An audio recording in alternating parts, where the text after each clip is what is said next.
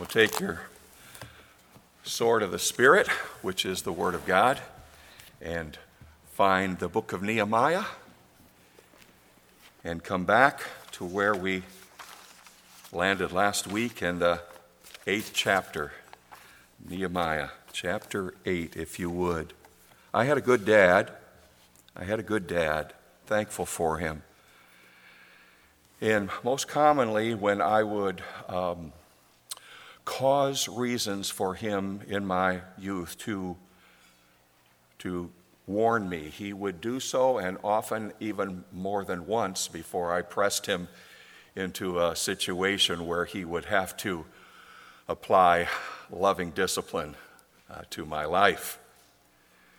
And as many warnings as I may have gotten, they would no way compare to the warnings that came to God's covenant people, Israel, through God's prophets. We saw some of that, I pray, last week as we made our way through the history of God calling Abraham to himself and the promises that he made, and how he worked through history with a people that habitually resisted the messages of the prophets and abandoned worship of God alone and worshiped false gods in many, many evil ways, so that in time, true to God's promises and his faithfulness to a covenant people, the northern kingdom of Israel is scattered throughout the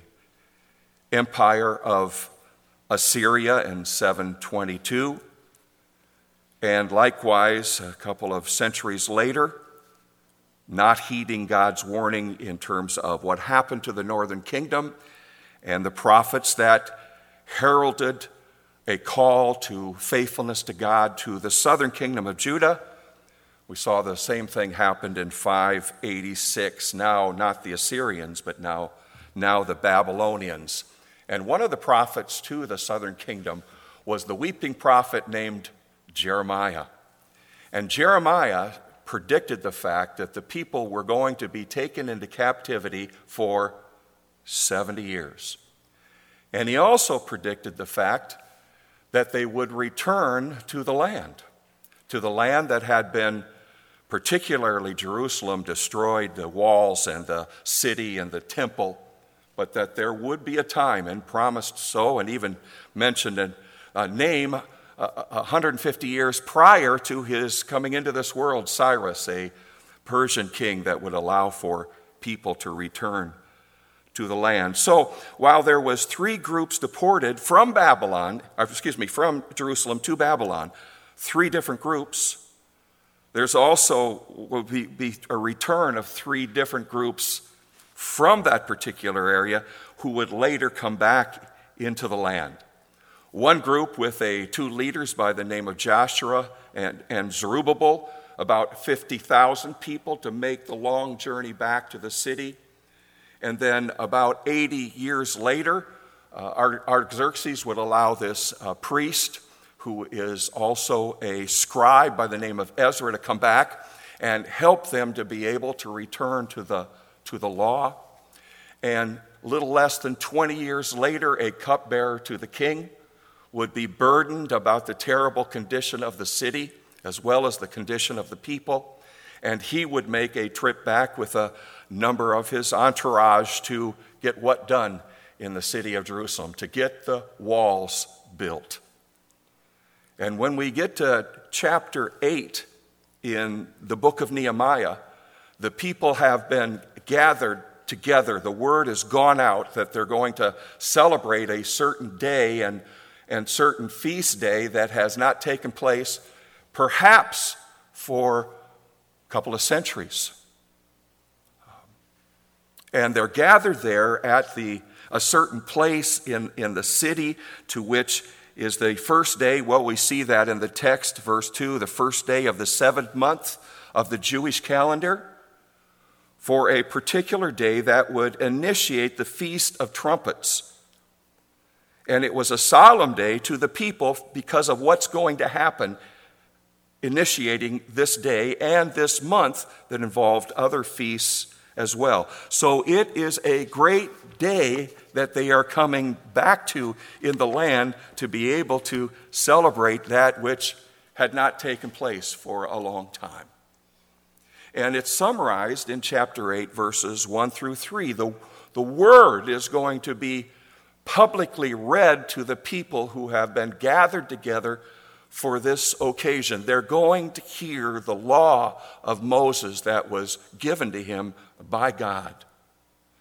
And we read about that in verses 1 through 3. It just summarizes it. And then we get to verse 4 and following. We have the details surrounding this particular sacred day. In fact, it's the year 444 BC. We are close to the close of the Old Testament.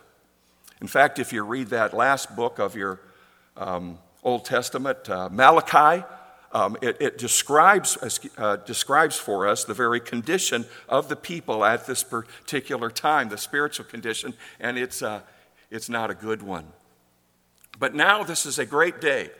And in verses 1 through 3, let me read it. Notice it says, And all the people gathered as one man. Here they are, all together, thousands. Someone guesstimated between 30 and maybe 50 as a maximum, 1,000 people at a place within the walls that they could all gather together. All the people gathered as one man at the square which was in front of the water gate. And they asked Ezra the scribe to bring the book of the law of Moses, which the Lord had given to Israel. Then Ezra the priest, notice verse 1, he's mentioned as a scribe. Verse 2, he's mentioned as a priest as well. Ezra the priest brought the law before the assembly of men, women, and all who could listen and understand on the first day of the seventh month. Men, women, and all who were old enough to be there and listen and hear. Verse 3 He read from it before the square, which was, which was in front of the water gate from early morning until midday, and in the presence of the men and women and those who could understand. And all the people, notice, all the people were attentive to the book of the law. Now, I want us to see, and I want you to notice, I'm going to give you five words this morning that describe what takes place with the reading of the word in the lives of these people and has everything to do with how the word of God works in our lives as well. I want you to see it. And I, I, want you to notice, first of all, we just read it from the text. The first word that I would have you catch is notice at the end of verse 3 is attentiveness. They are attentive to the word. Obviously, if you get up that early in the morning and would be there ready and waiting to hear the word of God read throughout the entire morning, you would be giving some attention to that, I am sure. They are ready to listen they are eager to hear. And such was evident by their standing right there and anticipating what's going on. It's interesting that in verse 3, the word for attentive that we read is the word ear. And it's a form of uh, the word ear that describes the fact of giving one's ear fully to something. So they're really, they're really waiting to experience something I think many of them had not experienced in this manner, in this way before. It reminded me of my friend in Texas who did the same thing that Pastor is doing likewise. He was working on his uh, doctor, doctoral dissertation uh, with Ligonier uh, ministry there with R.C. Sproul. And one of the classes that he took was taught by uh, D.A. Carson and it was a class focused on the uh, book of Hebrews. And the, the guys had to read the book of Hebrews, and then D.A. Carson would read a verse from the book of Hebrews anywhere in the book, and they were to write down chapter and verse. And D.A. Carson runs a pretty tight ship when he teaches a class, and he said to the men immediately, I'm going to read the verse once, and do not ask me to repeat it. And he would read it, and they would have to write down the, the chapter and the verse. That means they were pretty attentive, I would suspect, to what he was doing. Would you agree with me? I think that's the, the, the manner of the people here. They want to hear, they want to know, they haven't experienced this before. Would you agree with me today, just in general? Would you agree with me that the scriptures will have most likely have its greatest impact upon your and my life when we have prepared our heart and are ready and attentive and eager to hear it. Would you agree with me that that is significant? Can you say amen to that? What do we do, if I could even ask, to prepare ourselves for the word when we come. Now, when we go to the New Testament, here is Paul, the Apostle Paul, writing to Pastor Timothy, and he's saying, Do just this in the church, right? He says, Until I come, give what? Notice we get the same word. Give attention to the public reading of Scripture, to exhortation and teaching. We just did that this morning, did we not? To hear the public reading of the Word. So they're ready to listen. Attentiveness. That makes sense, does it not? Then I want you to notice what takes place now, specifically in verses 4 down through verse 6. And I'm going to give you a second word, if I may. And the response we're going to see to what they hear is a reverent response. So we would write down, if you're taking notes this morning, the word reverence. The people will hear, ready to hear God's word, and they're going to respond in a reverent manner to it based upon what they believe the word is from God. So, verse 4 Ezra the scribe stood at the wooden podium which they'd made for the purpose, and beside him, six on one side, seven on the other side, were 13 men. And I'm not going to read all those names. You can if you'd like. But there is 13 men there, and we're not told what they were. Later, there's another group that are described as Levites. So I think these men standing there with Ezra are priests. Perhaps they were leaders of the people, but I think they were priests who would represent the Word of God to the people. Some 13 different names that are mentioned there. And there has been a platform that has been prepared. We see that for Ezra to stand a little bit higher, for his voice to, to go out because of all the several hundred, if thousand, several thousands of people that are there waiting to hear. So, verse 5 then. Ezra opened the book in the sight of all the people. Remember, it's a scroll. For he was standing above all the people, and when he opened it, all the people what? They all stood up. Some had been sitting. I don't think they had lounge chairs, but it was a long morning, right? Some had been sitting, if not all. But now they are to stand up. And then Ezra blessed the Lord, the great God. Notice, he didn't bless the people, he blessed who? He blessed God concerning what's going on here. And all the people answered. And the idea of the word is, so be it. It is so. It's true. They answered, Amen and Amen. And while lifting up their hands, then they bowed low and they worshiped the Lord with their faces to the ground. Here is their response to the word as they are hearing it and as, as Ezra is blessing the Lord. Take your Bible, if you would, not as many passages to turn to today, but I do want you to turn to Psalm 10. Psalm 103, Psalm 103, and Psalm 104, if you would.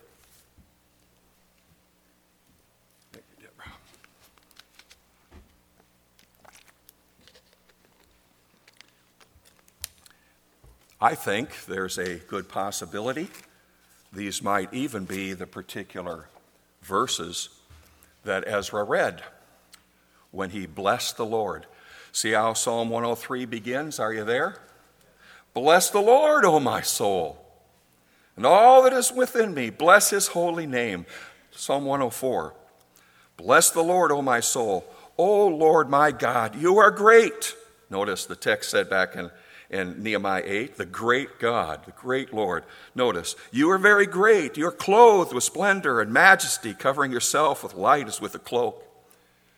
Perhaps it was one of these particular Psalms that he uses to bless God, and the people in reverence respond in such a way to him. D. Campbell says, When they bowed their hands, their heads, and worshiped the Lord with their faces to the ground, showing their devotion and adoration for the Lord, they were also demonstrating willing submission to his authority.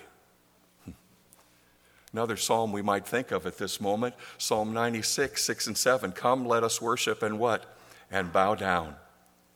Kneel before the Lord our Maker. He is our God, and we are the people of his pasture. I believe that the people knew some of these psalms, and they are responding biblically to having blessed God by Ezra for his greatness and his majesty. And the people respond then with amen to that. It, it, it is so. Uh, Dr. Boice has an interesting thought about this concerning uh, something that takes place even today. I'm going to read it for you. I know it's small print, but he says, I noticed that people stood when Ezra opened the scroll. And that reminds me of something that is still practiced in many churches in Scotland. It's customary in Scotland churches for the service to begin by the entrance of a man called the beadle. He enters carrying the Bible, which he places on the church's pulpit, and then opens to the day's reading, after which he escorts the pastor teacher then to the pulpit. The important thing about this ceremony is that the people stand when the beadle enters with the Bible, and they remain standing until it is opened and the pastor teacher has taken his place behind it, with the implied but obvious assignment then to expound it. And, and we pick up on this today, don't we? Why, why, why do we stand up for the public reading of the Word? We're demonstrating our response of reference to the Word because we believe, I trust as they believed, that when we hear from the Word, we hear from God. When the Word speaks, God speaks. And it's a very serious thing to stand in God's presence and to hear His Word. Therefore, the reverent response to it, I believe, is a good thing and that we would continue to do so.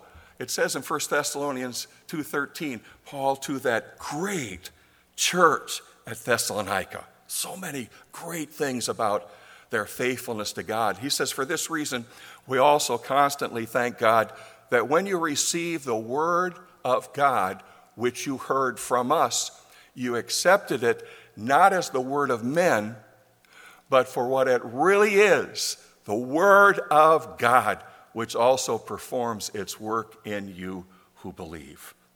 Well, that was true of the Thessalonians, and I trust it's true of us likewise.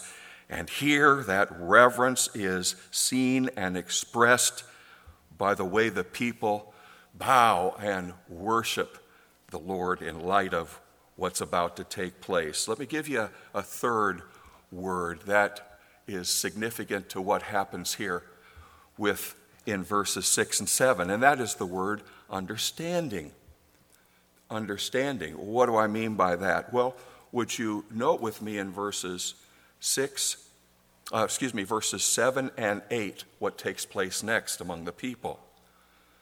Also, and now we have another 13 names, and I'm not going to read these 13 names, except to say that it says in verse 7 they are Levites. Levites assisted the priests in serving the people in the Word of God and all that what took place in the worship of God at temple. So the Levites, notice at the end of verse 7, explained the law to the people while the people remained in their place. Verse 8, they read from the book, from the law of God, translating to give the sense so that they understood the reading. So, this idea of reverence to hearing the scripture leads to the necessity of understanding it based upon someone explaining it or expounding the word. Now, if Dave would have got up this morning for the public reading of the word, grateful that he did, I'm so grateful for his prayer. If he would have got up and he would have carried his Biblia Hebraica, and he would have opened it up, perhaps to one of those Psalms or even Nehemiah 8, and he would have read the Hebrew text. It would have been beautiful to, to hear the Hebrew when it's read. It's beautiful language to hear it read. But we would have a problem because hearing it read, we wouldn't have, we wouldn't understood it. Yes. And the people, the bulk of these people, the vast bulk of these people who came out of captivity in Babylon, they, they spoke Aramaic. And Aramaic was the, the commercial language um, understood among the people. So the bulk of them very likely are hearing the Hebrew text being read, but they don't understand it.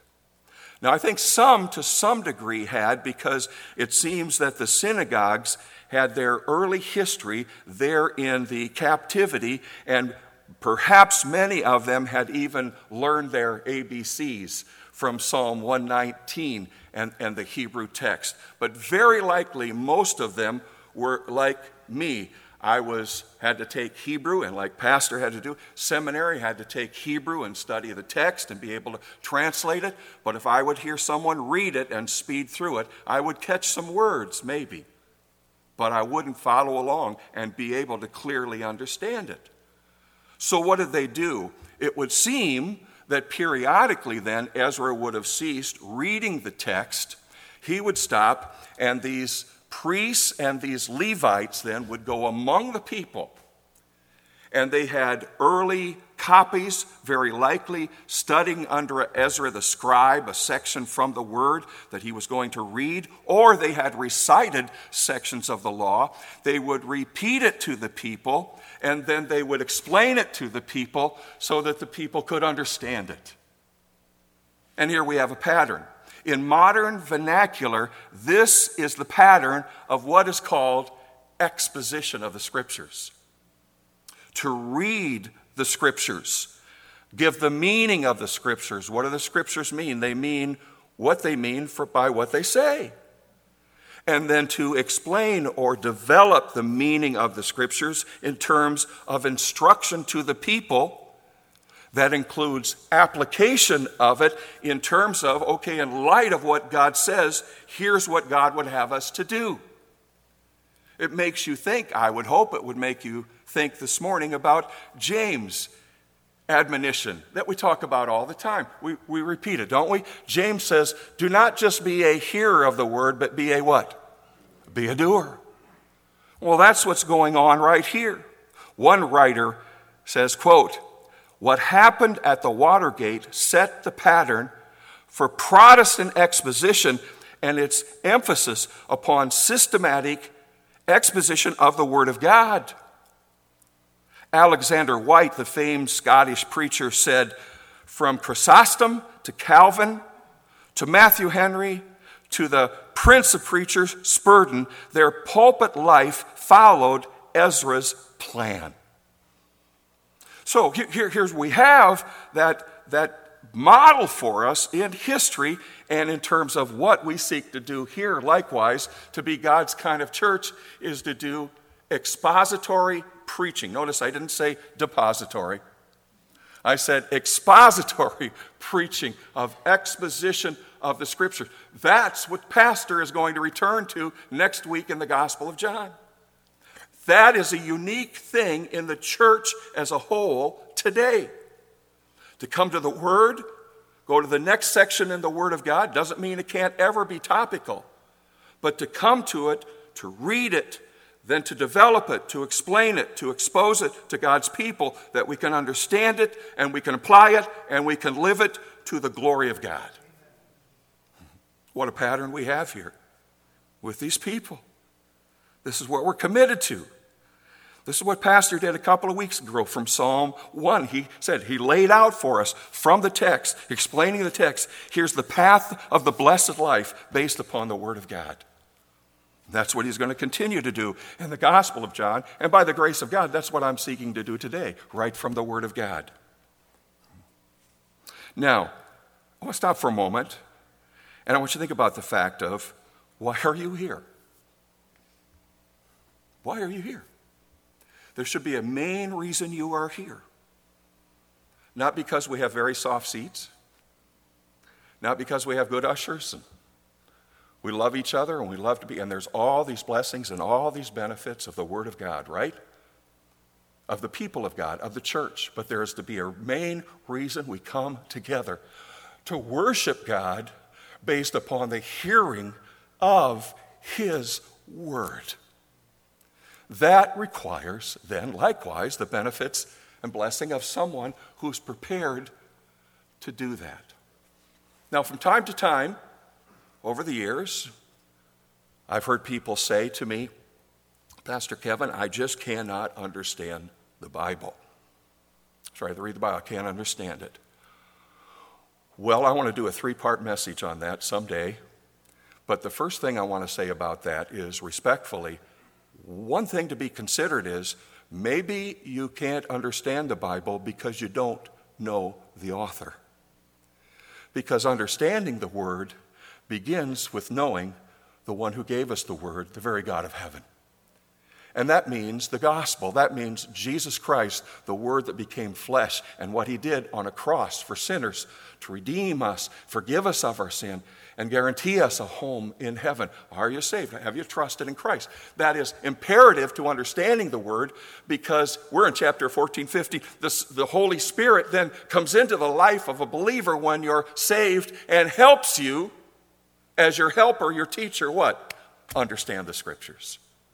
So if you're a believer, you can always gain something from the scriptures, and you will always find other things you, you yet do not know, and that's because it is the Word of God. It is rich. The other thing is exactly what's happening with these people. The great benefit of the church is to come and hear someone who's labored throughout the week in the Word of God to grasp its meaning and its understanding, to be able to convey it to God's people, to hear it so we can be built up in the Word of God. That's the benefit of the church. That's the primary, including our worship of the benefit of the body of Christ, the church. And a church that does this is a unique church. I'm not just trying to brag upon ourselves, but is a unique church in evangelicalism today. Enough said. Enough said about that. So they have to understand the scriptures so that they would know it in order to understand how it relates to them. Let me give you another, another word. Oh, statement about Spurgeon. Listen to this. When Spurgeon came to London, he found that the people were so starved that a morsel of the gospel was a treat to them he began expounding the scriptures. A remarkable work for the Lord took place. People were saved week by week without the need of an evangelist. Years later, when Spurgeon died, it was said that the people in his congregation knew more of their Bibles than the theologians. The key to Spurgeon's success lay in his exposition of the Word of God. He taught it, the people heard it, and applied it to their lives, as James says and the results was a continual movement of the Spirit in their midst. And that's going to take place wherever the Word of God is faithfully expounded. And we trust it has and it continual will take place even right here. All right, another word that takes place in the next verses, and it's the word conviction. It's the word conviction. How does the word work? It brings conviction by going to and exposing the heart, the inner life, does it not? And that's exactly what took place with these people as I read in verses 9 down through verse 12. You ready? 9 through 12. Conviction of the Word of God in their lives. Then Nehemiah, who was the governor, and Ezra the priest and scribe, and the Levites who taught the people, said to all the people, this day is holy to the Lord your God. Do not mourn or weep, for all the people were weeping when they heard the words of the law. And then he, he said to them, Go, eat of the fat, drink of the sweet, and send portions to him who has nothing prepared, for this day is holy to our Lord. Do not be grieved, for the joy of the Lord is our strength. I love that, don't you? So the Levites calmed all the people, saying, Be still, for the day is holy. Do not be grieved. And all the people went away to eat and drink, to send portions, and to celebrate this particular first day of the Feast of Trumpets, a great festival, because they understood the words which had been made known to them. Well, so why were the people weeping? Why was there such brokenness among the people? Why? Because now they heard the word, they understood the law read, and how they had suffered as a people for all of their sin and rebellion, all of their unfaithfulness to God. They looked back upon their history with great grief. What have we done? What happened to us? What happened at this city? They could see it from the law and how God had been abandoned and their conviction led to contrition of soul. What do I mean by that? To grief.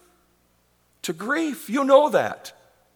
You know that when you sin, it brings conviction to your soul and it brings discomfort and even grief. Why did I do that? Oh Lord. And the joy of being able to confess and acknowledge and be cleansed again. But remember Romans 3:20 says, through the law comes a knowledge of what? Sin. Hmm. And their grief over this. Psalm 51, David confesses, oh my, David speaks of his absolute misery concerning his sin, and he, he confesses it and he pleads for cleansing. Lord, uh, against thee and thee only have I sinned. Yes, but also, he says in verse 17 of Psalm 51 that the sacrifices of God are broken spirit, a broken and contrite heart. Oh God, thou will not despise. If it's a if it's a contrition that leads to confession that moves to repentance, it's a good thing. It's a good thing. Can I say another way?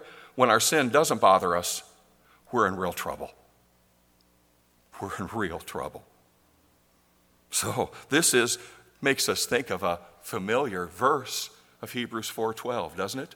This is the word at work in our lives. For the word of God is living and active and sharper than any two-edged sword and piercing as far as the division of soul and spirit of both joints and marrow and able to judge the thoughts and intents of the heart. The word of God as it's gone, as it's heard, attentive heart, someone who knows the Lord, hears the word, reads the word, hears the word taught, hears the word preached it will bring conviction to us. That's a good thing. That is a good thing when it results in our right response to it. Sometimes it just confirms the reality that you're seeking to please the glory, please the Lord in all of this. And that's why I think it relates to the fact the joy of the Lord is our strength. They're saying to the people, listen, rejoice. We're back in the land. We're doing what God wants us to do right now. So rejoice. Rejoice over this. So it's a two edged sword, isn't it? There's the reality of our contrition when we have sin, but we know that if we confess our sin, He's faithful and just to forgive us our sin and cleanse us from all unrighteousness. Amen? So there's a blessing of that. There's a flip side of that. Likewise, when we're in the Word of God and seeking to be faithful to the Word of God, there's a joy in knowing that you're right with the God of the Word. And that's a wonderful thing. That's why he also said, to restore to me the what of my of thy salvation, the joy of my salvation. Galatians 5, we're told that joy is a fruit of the Spirit.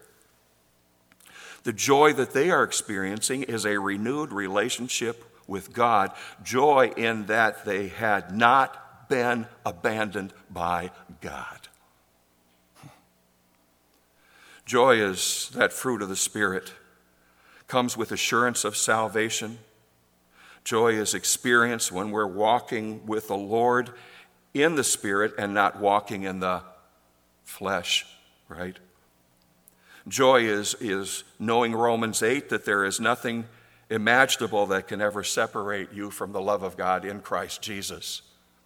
Joy is knowing the beginning of chapter 8 that says there is no condemnation to those who are in Christ Jesus. That should cause us all to rejoice. What a blessed fruit of the Spirit we experience from the Holy Spirit when we are seeking, by God's grace, with His help, to walk in light of His Word. This all leads to one other thing. You know what it is, but let me just express it in this way. This all leads then to a desire to obey God. Obedience. That's what happens among these people. It prompts then to a desire to now do what they haven't done, and now they know what God wants them to do. That's a wonderful thing.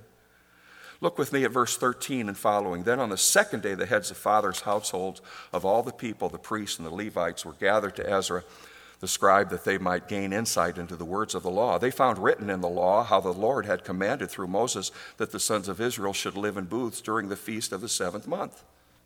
Call that the Feast of Tabernacle or Feast of Booths. So they proclaimed and, and circulated a, a proclamation all their cities and in Jerusalem, saying, Go out of the hill, in the hills, bring olive branches, wild olive branches, myrtle branches, palm branches, branches of other leafy trees to make booths as it, as it is written. So the people went out and brought them and made booths for themselves, each on his roof and in the courts and in the court of the house of God and in the square at the water gate and in the square at the gate of Ephraim. The entire assembly of those who had returned from the captivity made booths and lived in them. The sons of Israel had indeed not done so from the days of Joshua, the son of Nun, in that day. Well, here they are. Well, that's what the word says. That's what we need to do. There, there it is. It leads to that in our lives, does it not? Not just to be a hearer, but a doer of the word. You know this verse, do you not? What did Jesus say? If you love me, you don't even need to look at the verse, do you? He said, If you love me, you what? You'll keep my commandments. Yeah. You'll do what I ask, you'll do what I say. This is where the blessing was for Israel when they would follow the law and obedience to God and be faithful to Him. He said, I will bless you and that would mark them as his people, a holy people set apart unto him in how they worshiped and how they lived, in order that the other nations of the world would see that Israel's God was the real God, and they would be a light unto the nations. Hmm, that didn't happen. That didn't change anything in God's plan because all of this is moving toward the light of the world the Lord Jesus Christ. How will you be glorified? How will God be glorified in your life? Jesus said, You're the light of the world, a city set on a hill. Let your light so shine that men may see your good works and glorify your Father who is in heaven. Living for Him not merely out of duty, but out of delight and out of what Dave brought home in his prayer this morning. We love him because he what? First loved us. Out of love and a desire to live lives pleasing to him that reflect what the Word of God has done in our lives. This is what we're out about. This is a pattern. This is the pattern for us. And so, could I ask you this morning, would you be able to give testimony how your life has been changed by the Word of God in your coming to Christ? If any man be in Christ, he's a new creation. And you could give testimony today because that didn't happen to you apart from the Word. Faith comes by hearing, hearing by the Word of Christ. So you heard, maybe repeatedly, like in my case, you heard the word, but there was a time God brought that word to bear upon your heart. And you were made a new person, and God moved you from death, spiritual death, into life and light in Jesus Christ. And can you give testimony of that today? And if you can't, I'd like to talk with you afterwards, or anybody who's even listening right now because Christ is the only way to the Father. He's the way, the truth, and the life. But would you also give testimony how the Word is continuing, continuing to work in your life, transforming you, renewing your mind, conforming you day to day more into the image of Christ? And you rejoice in what He's doing. You're sure not what you want to be, but you are not what you once were. And He's continuing to work, and He's doing it through the power of the Word. The Word does in our lives what nothing else ever can or will do in us. Now, I'm going to leave here today hungry. How about you? But Jesus said, What?